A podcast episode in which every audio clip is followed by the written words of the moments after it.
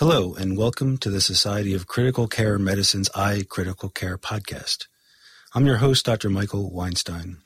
Today we will be speaking with David Hwang, MD, an assistant professor of neurology in the Division of Neurocritical Care and Emergency Neurology at the Yale School of Medicine and a neurointensivist at the Yale New Haven Hospital. Dr. Hwang and his team are using the FS ICU tool which is an extensively validated in- survey instrument for assessing family satisfaction with general ICU care and shared decision making. Early next year, Dr. Hwang will be presenting a society webcast showcasing the FSICU tool and some pilot data gathered from his neuro ICU. He is with us today to share about his unit's motivation and experience in setting up a family satisfaction research initiative. This podcast is supported by Project Dispatch, a society initiative in disseminating patient centered outcomes research to healthcare professionals, supported by AHRQ. Resources related to patient centered outcomes, including prior webcasts, are available at www.sccm.org slash project dispatch, one word.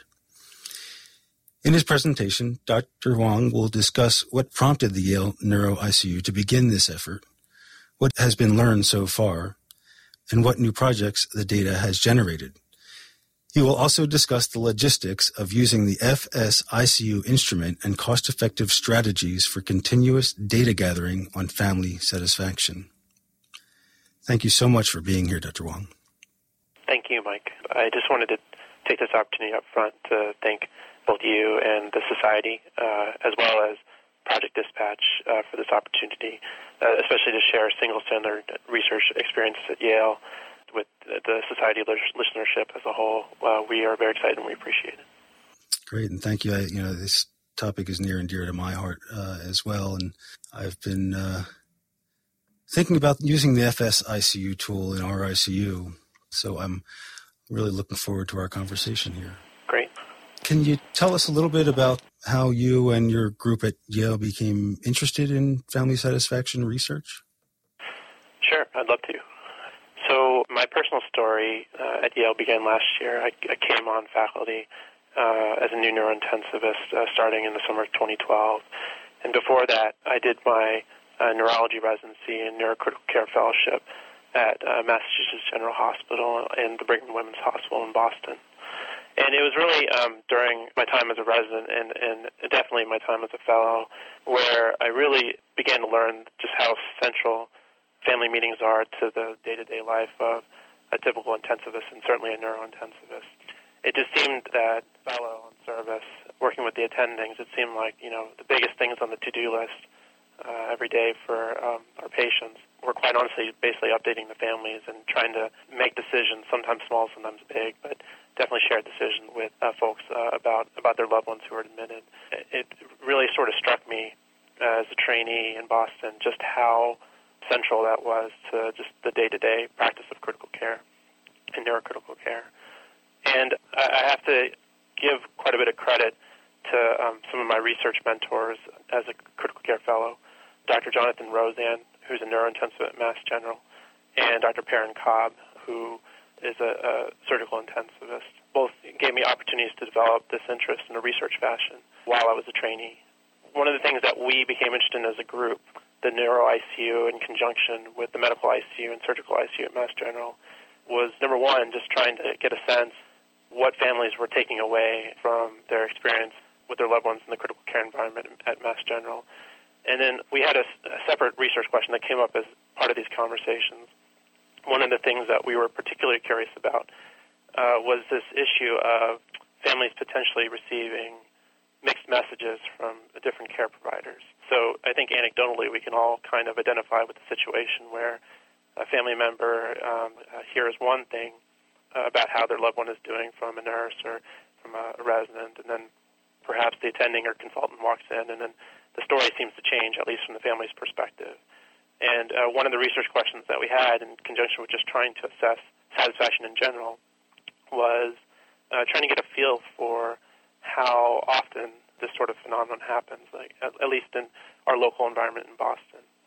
So thanks to Perren and Jonathan, we were able to look at some of these things. We did one uh, study with the FSICU in both the medical ICU and the neuro ICU at Mass General, where we looked at metrics of family satisfaction in general.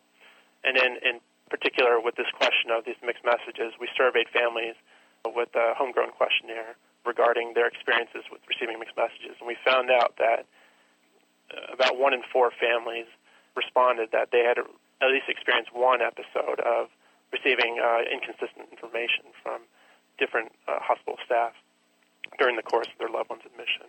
And so we, we were able to present that data at Society of Critical Care Medicine, the Critical Care Congress, this past January.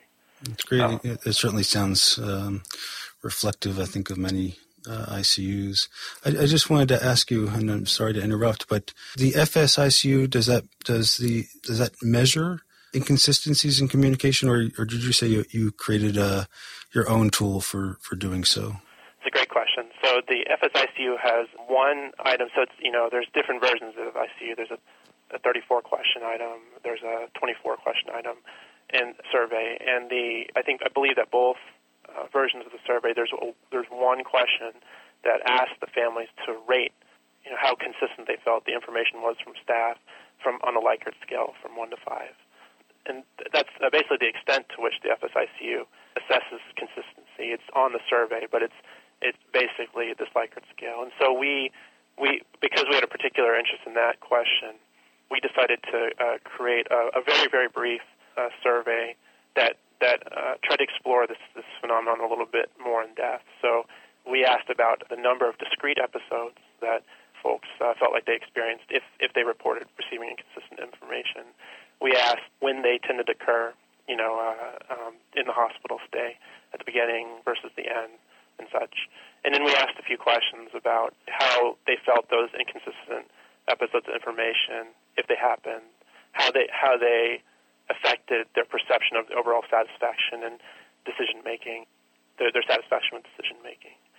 So with the questionnaire, we we found that in addition to 25% of families reporting at least an episode of inconsistent information, we found that the vast majority of folks reported that these inconsistencies, when they did occur, they tended to occur early in the hospital stay, within the first 48 hours. 75% of our respondents felt that their their episode or episodes of receiving inconsistencies happened in that first critical time period, that first two days, those first two days of hospital admission.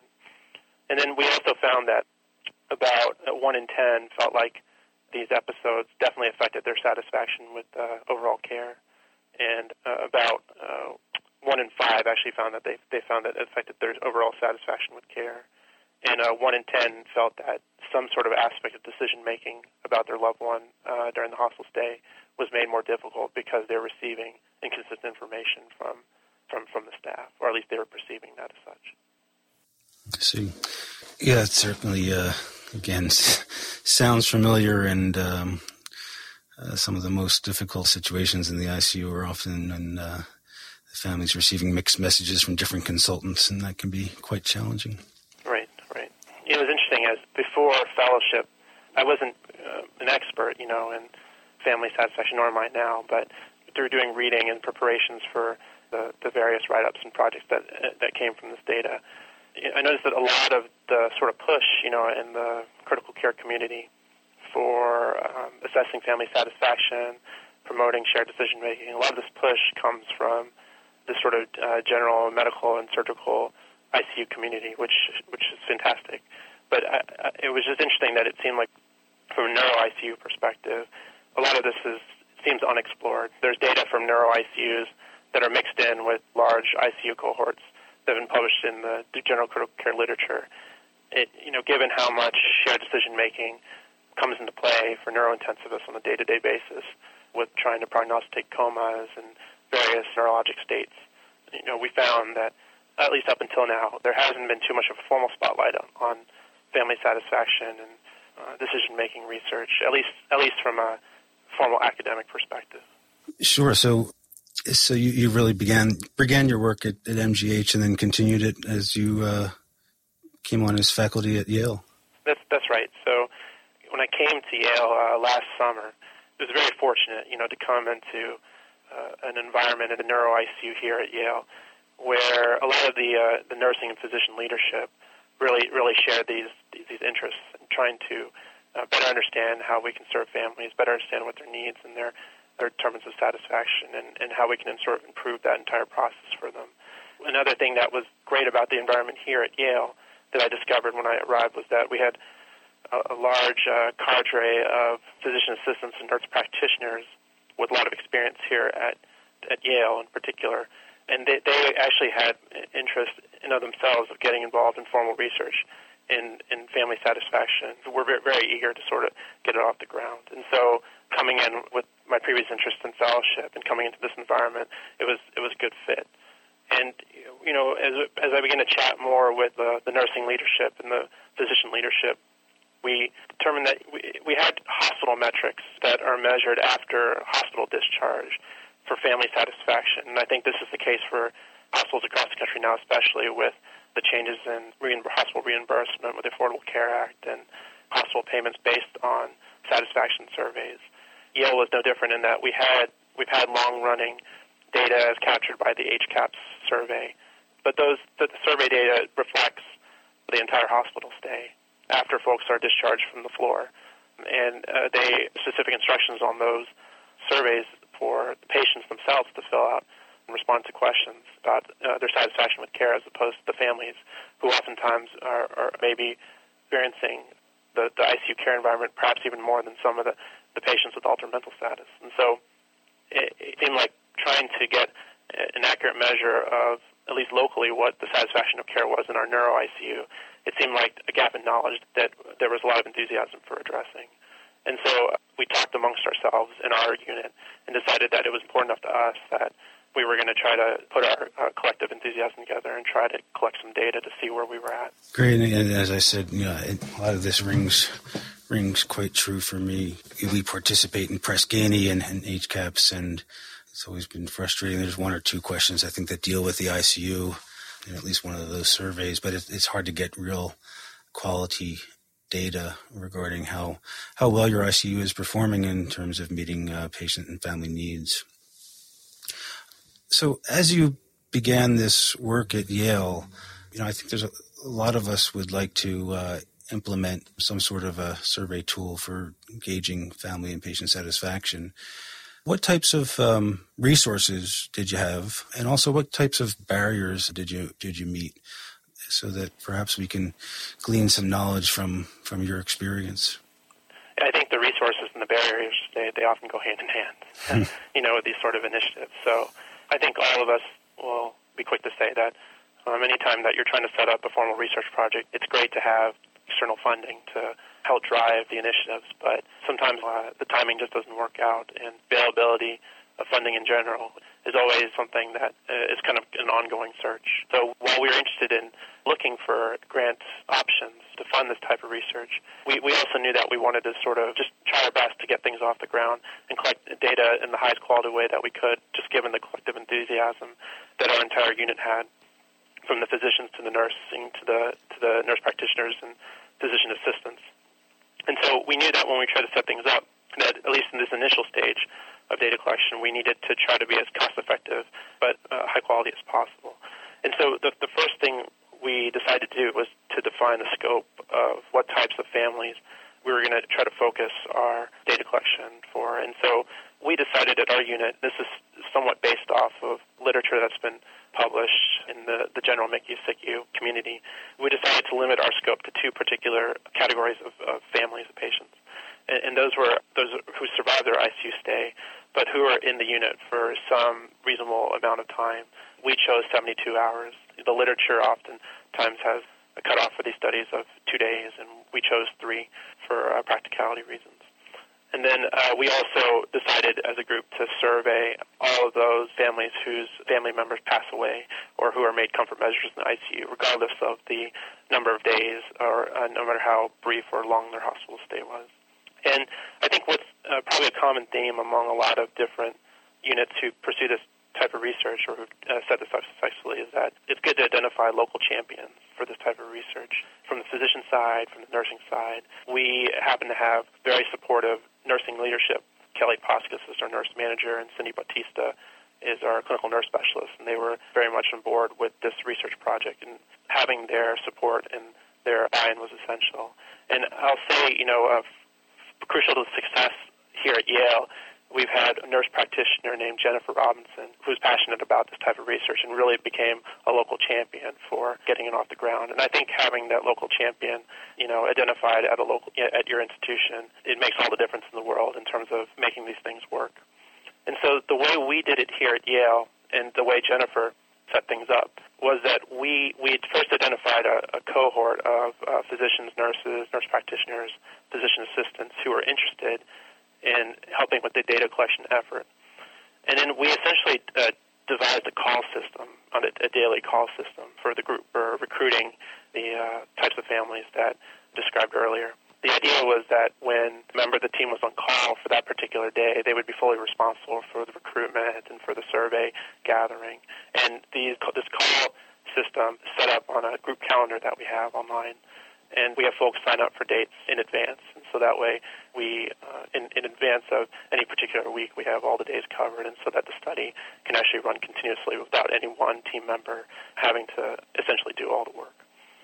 So, and we, so, uh, in terms of recruitment and uh, involvement of the survey, what is, what the, is that person actually doing? Mm-hmm.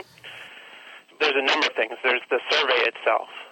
We actually have the survey programmed into an online web page so that when the person who's on call identifies families who meet our enrollment criteria, they seek out that family, consent the family, and then actually set the family up with our study laptop that has the survey built into it. And what's nice about the way we have things set up is that when the family takes the survey through the computer, once they're done with the survey, it automatically gets imported into a spreadsheet for later analysis.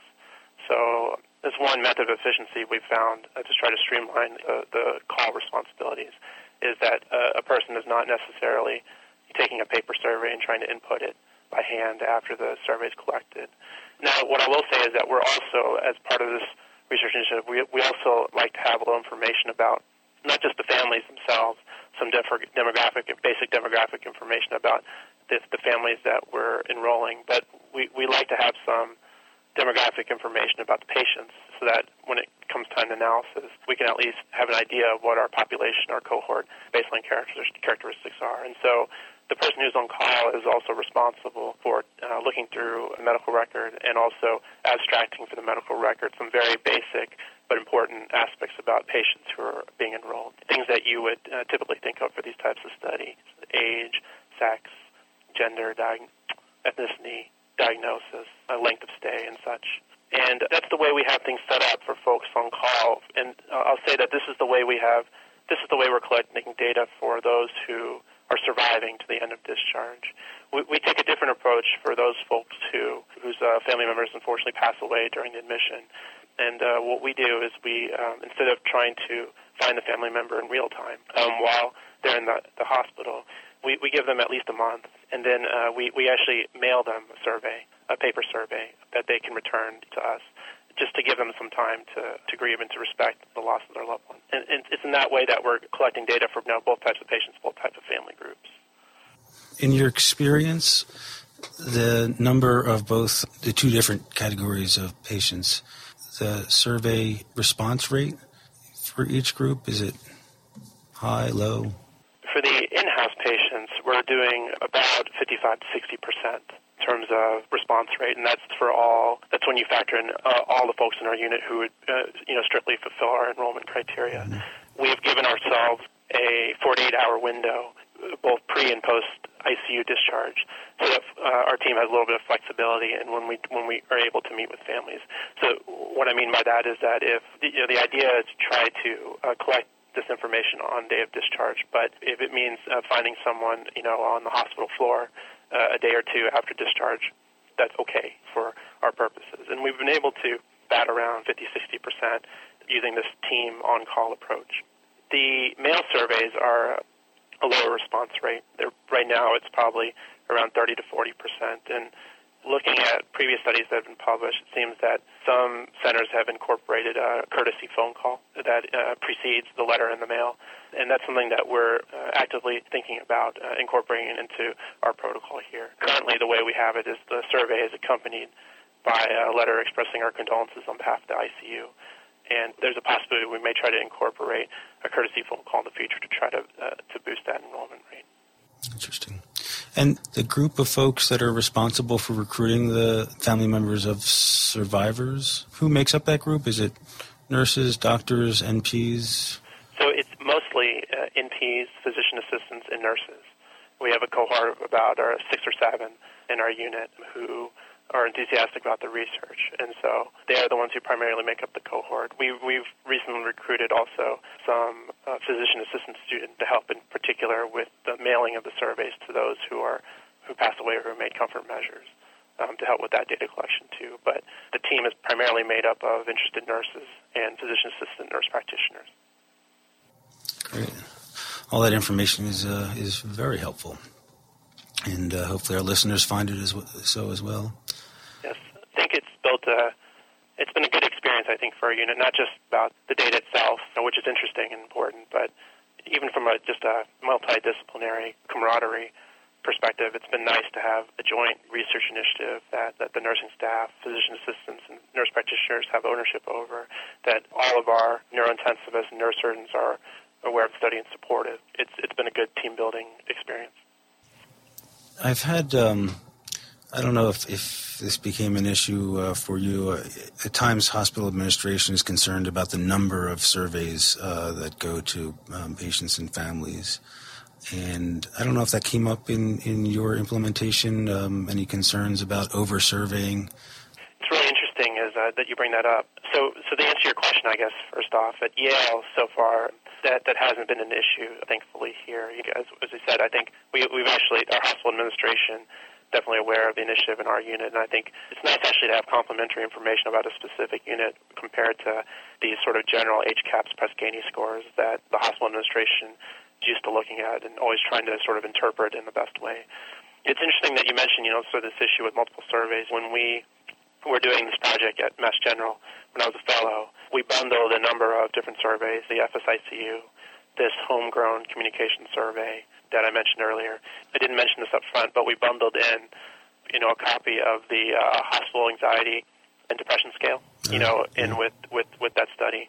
And it, it was it was interesting in that we actually found that the the order that you put the surveys in in the packet makes a difference in terms of response rate, which is probably not surprising, but it sort of demonstrates this possibility of survey fatigue yeah. and, and the need to be judicious, you know, in terms of setting priorities. I think when in terms of what your particular unit may be interested in, in assessing. So we actually felt we actually had this HADS, this hospital anxiety depression scale, this 14 item, very uh, well validated questionnaire for looking for these mood disorder symptoms within patients or families. We we had this at the end of our packet, you know, whereas the FSICU beginning, and there's actually a 10% drop in the response rate with the hospital anxiety depression. From what we could determine, it was really just based on the fact that the questions came later, you know, in the, the survey process. And so when we when we decided to set things up at Yale, you know, um, uh, we were obviously interested in these specific issues, such as this consistency of communication and and these specific family experience issues. But we decided to start things off just using this FSICU instrumented, just for simplicity's sake to begin with. And you know, that may change as our our units, our research interests, you know, evolve. But certainly, this point that you bring up is it's an important one that the group, at least our group in Boston, experienced in in a very real way. Interesting. And so, at Yale, are you using just the FSICU 24? Currently at Yale, we're, we're using just the FSICU 24. We we have a few with regards to the families we have an additional questionnaire that we administer with the FSICU, but it's really just demographics. It's, they're not additional satisfaction questions or questions about you know specific experience. We've added a couple of free response questions to our survey just based on the initial data that rolled in from the FSICU. We found, for example, I imagine this is not specific to Yale, but we, we found that the waiting room in particular did not receive very high marks. And so we, we added in, you know, our, our own specific free response section to the survey just to ask folks to tell us exactly why it is that the you know the waiting room it could be improved. And we've we've tweaked the survey in this sort of fashion, you know, try to gain more information about the local Yale environment. But besides those free response questions, as well as some demographic information asking about things that one would be interested in a research study, for example, you know, um, folks' level of education, whether or not folks have been in an ICU before, these sorts of demographic questions. We've chosen mainly to focus on the FSICU 24. For, for those who actually um, might not be that familiar with the various satisfaction tools, can you just outline for us a little bit what the FSICU 24 is uh, and why, in particular, you uh, chose that tool to measure satisfaction in your ICU? Absolutely, I'd be happy to. So, so this actually came up when we were trying to set things up here at Yale. A number of different members of the care team had different experience with different family, family satisfaction surveys. And so the, the question of choosing which survey to use came up, and there's a number of different satisfaction surveys that have been validated to different degrees. In addition to the FSICU, there is one called the uh, Critical Care Family Needs Inventory, which has been used a lot more, primarily in nursing literature. It's probably been the one that's that's been around the longest since you know the late 70s, early 80s, and really really came out of, of nursing research. Uh, that's a 14 question study that surveys general satisfaction with critical care. There's another uh, survey, the Critical Care Family Satisfaction Survey, or the CCFSS, that's also been used in literature and that has uh, been extensively validated.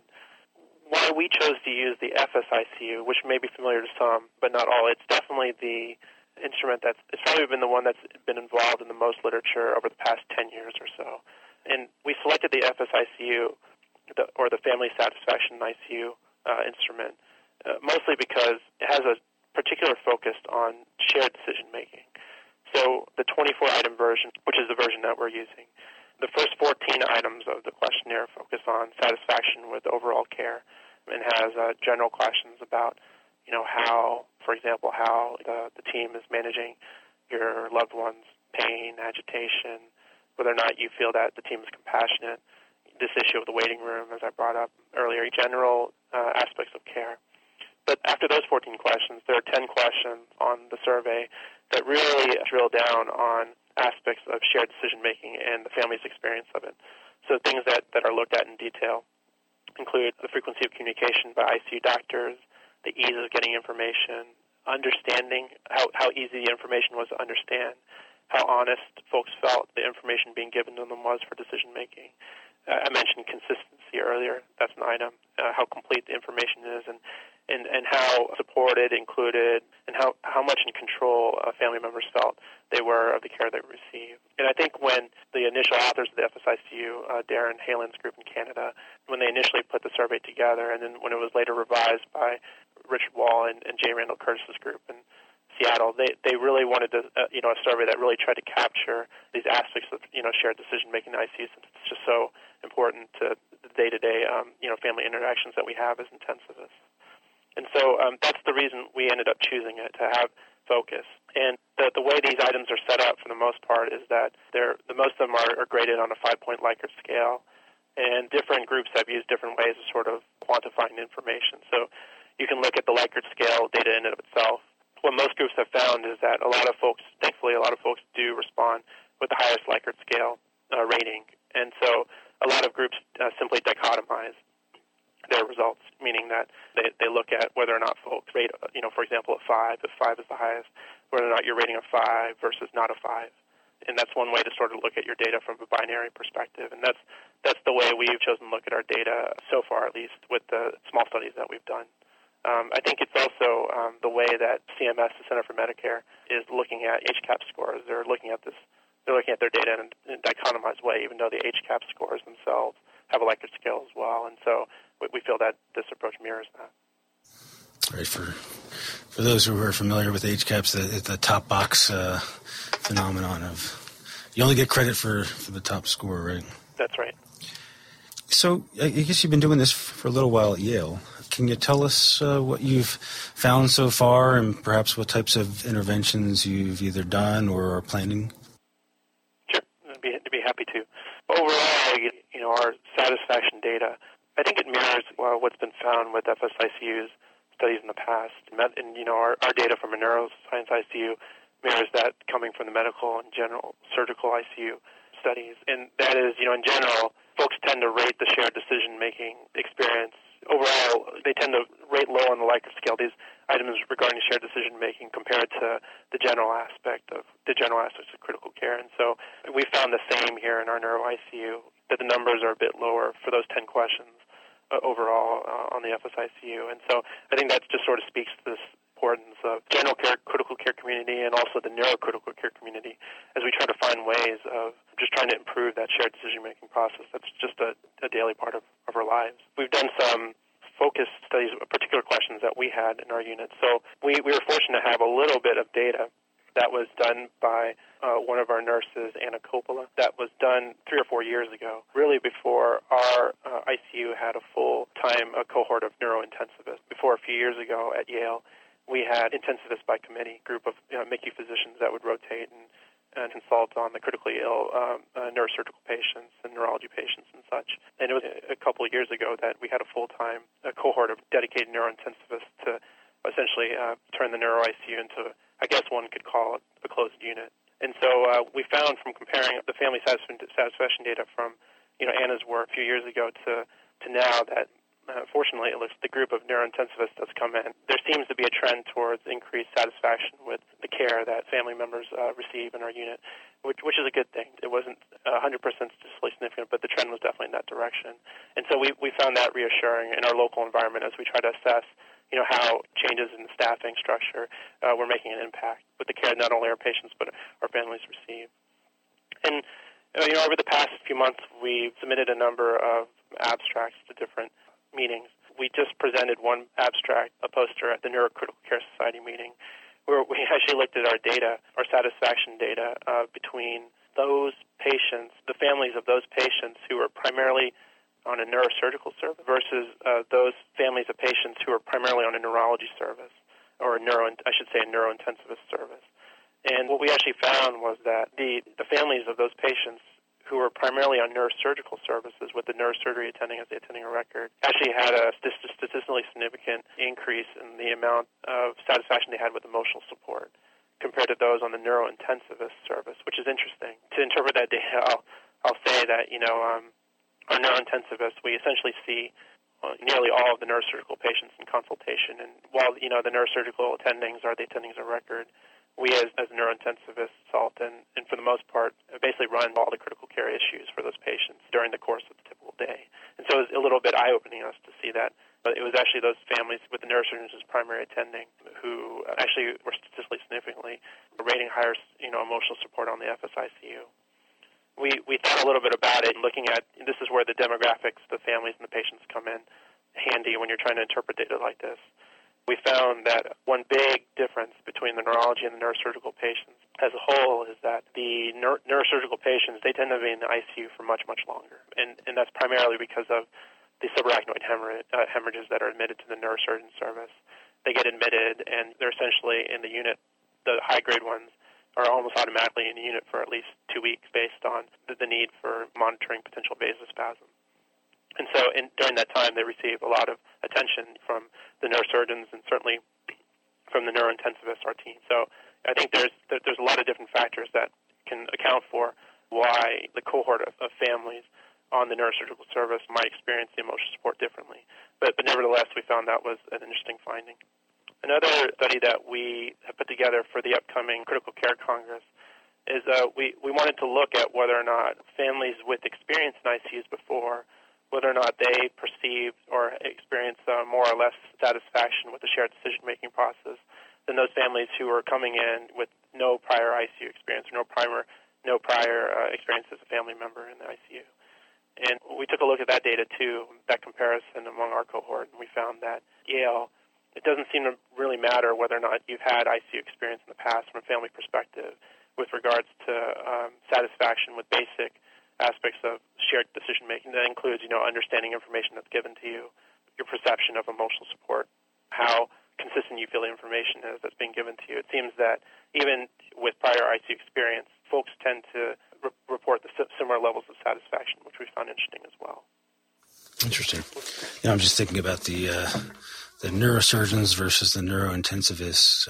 Certainly, I know from our hospital data, proceduralists uh, tend to have higher ratings uh, on the uh, HCAHPS scores Press Ganey than non-proceduralists. A big part of my world is um, is trauma care, and uh, there's a there's a bunch of uh, little studies that suggest that trauma patients and their families as a whole tend to rate lower in terms of uh, satisfaction, perhaps based on emergency uh, or, or, sudden illness uh, rather than more planned elective illness. But right. I'm sure there's a lot of different reasons why uh, yeah we see those differences. Right, right, yeah. We were uh, a little surprised to see the results here, but I think it's been informative for you know our group, especially as we sort of move forward and think about which direction we want to take things. One thing I want to mention up front too is that our nurses had the opportunity, since it's a collaborative effort for this data collection and analysis. We've had one nurse in particular, Megan Kennedy, who's been actually who's actually submitted her own abstract based off the data to the National Teaching Institute conference for the uh, American Association of uh, Critical Care Nursing. And so it's been nice to not only have the data collection be a multidisciplinary effort, but to have the analysis and the conclusion drawing, the research portion, that the meat of the research from the project also be multidisciplinary as well. It's been great. And so, as we we're currently, um, you asked about interventions. We're currently talking amongst ourselves, meaning the the neurointensivists, the neurosurgeons, the nursing leadership, about what might be the sort of most effective interventions to test. Now that we have this data collection that's still ongoing on a daily basis here, we've been talking about the possibility of. We already have actually um, as many units, I believe, uh, do now across the country. We have families. Families are welcome to attend morning rounds and are, are welcome to stand in as the plan is being created during multidisciplinary morning rounds. We've been debating amongst ourselves whether or not we should institute uh, scheduled family rounds, dedicated family rounds in the afternoon, in the afternoons, where the neurointensivist who's on service would have an advertised time that's made clear to all the family members, where they, they would walk around and, and actually see all the patients and and at least meet and greet everyone, you know, so that folks feel like, so that families can really uh, feel that neurointensive, at least get a sense for that neurointensive's presence. And, you know, if any deeper family discussion, shared decision making needs to occur, you know, those family meetings can clearly be, can obviously be scheduled as they, as they need to be. But trying to institute an advertised protocol such as that is something that we're talking amongst ourselves as a potential intervention, and we'll we'll see how how those discussions go as as the as the whole project evolves. That's great. I, you know, I congratulate you on um, and your team on implementing a satisfaction survey to get your baseline data and certainly look forward to more results and hope that you can find some interventions um, that do improve family satisfaction that we can all share. Yeah, you know, I appreciate it. And, and the, the one thing I'll, I'll end with too, you know, is that we really, again, we really appreciate that Project Dispatch and the society uh, making possible this opportunity for us to share with folks uh, sort of nuts and bolts of uh, how we've been trying to get this research off the ground here at Yale. And anyone who's listening to this podcast, you know, has an interest or a desire to collaborate on on multi-center initiatives, we're, we're certainly very receptive and open here at Yale. I think that a lot of family satisfaction research, you know, you see a lot of large series that come out of uh, single institutions, but I think to try to get multi-center cohorts, you know, either in neurointensive care or just in critical care in general, I think would, would always be helpful as we try to think about how to approach these things together. And so uh, I appreciate the fact that Project Dispatch is making this podcast available, and we look forward to collaborating with other interested units in the future. Sure, and thank you for that. I might uh, certainly take you up on that in terms of how you designed your website uh, for the survey tool. So. Yep. So thanks. It's really been great speaking with you. Um, I know I've learned a lot, and I, am sure our listeners uh, have learned a lot about satisfaction surveys in the in the ICU and, and how how to implement them. And I think you've certainly shared a lot of information that will be very helpful. I appreciate it. Uh, thanks again, uh, Michael. I appreciate this this time. Thank you. Well, this concludes another edition of the Society of Critical Care Medicine's iCritical Care podcast. Thank you for listening, and please check out our website at www.sccm.org slash iCriticalCare for more information. You can now also find us on Stitcher and Beyond Pod as well as on iTunes. For the iCritical Care podcast, I'm Dr. Michael Weinstein. Michael S. Weinstein, MD, FACS, FCCP. serves as an associate editor for the iCritical Care podcasts. Dr. Weinstein is associate professor of surgery at Jefferson Medical College in Philadelphia, Pennsylvania.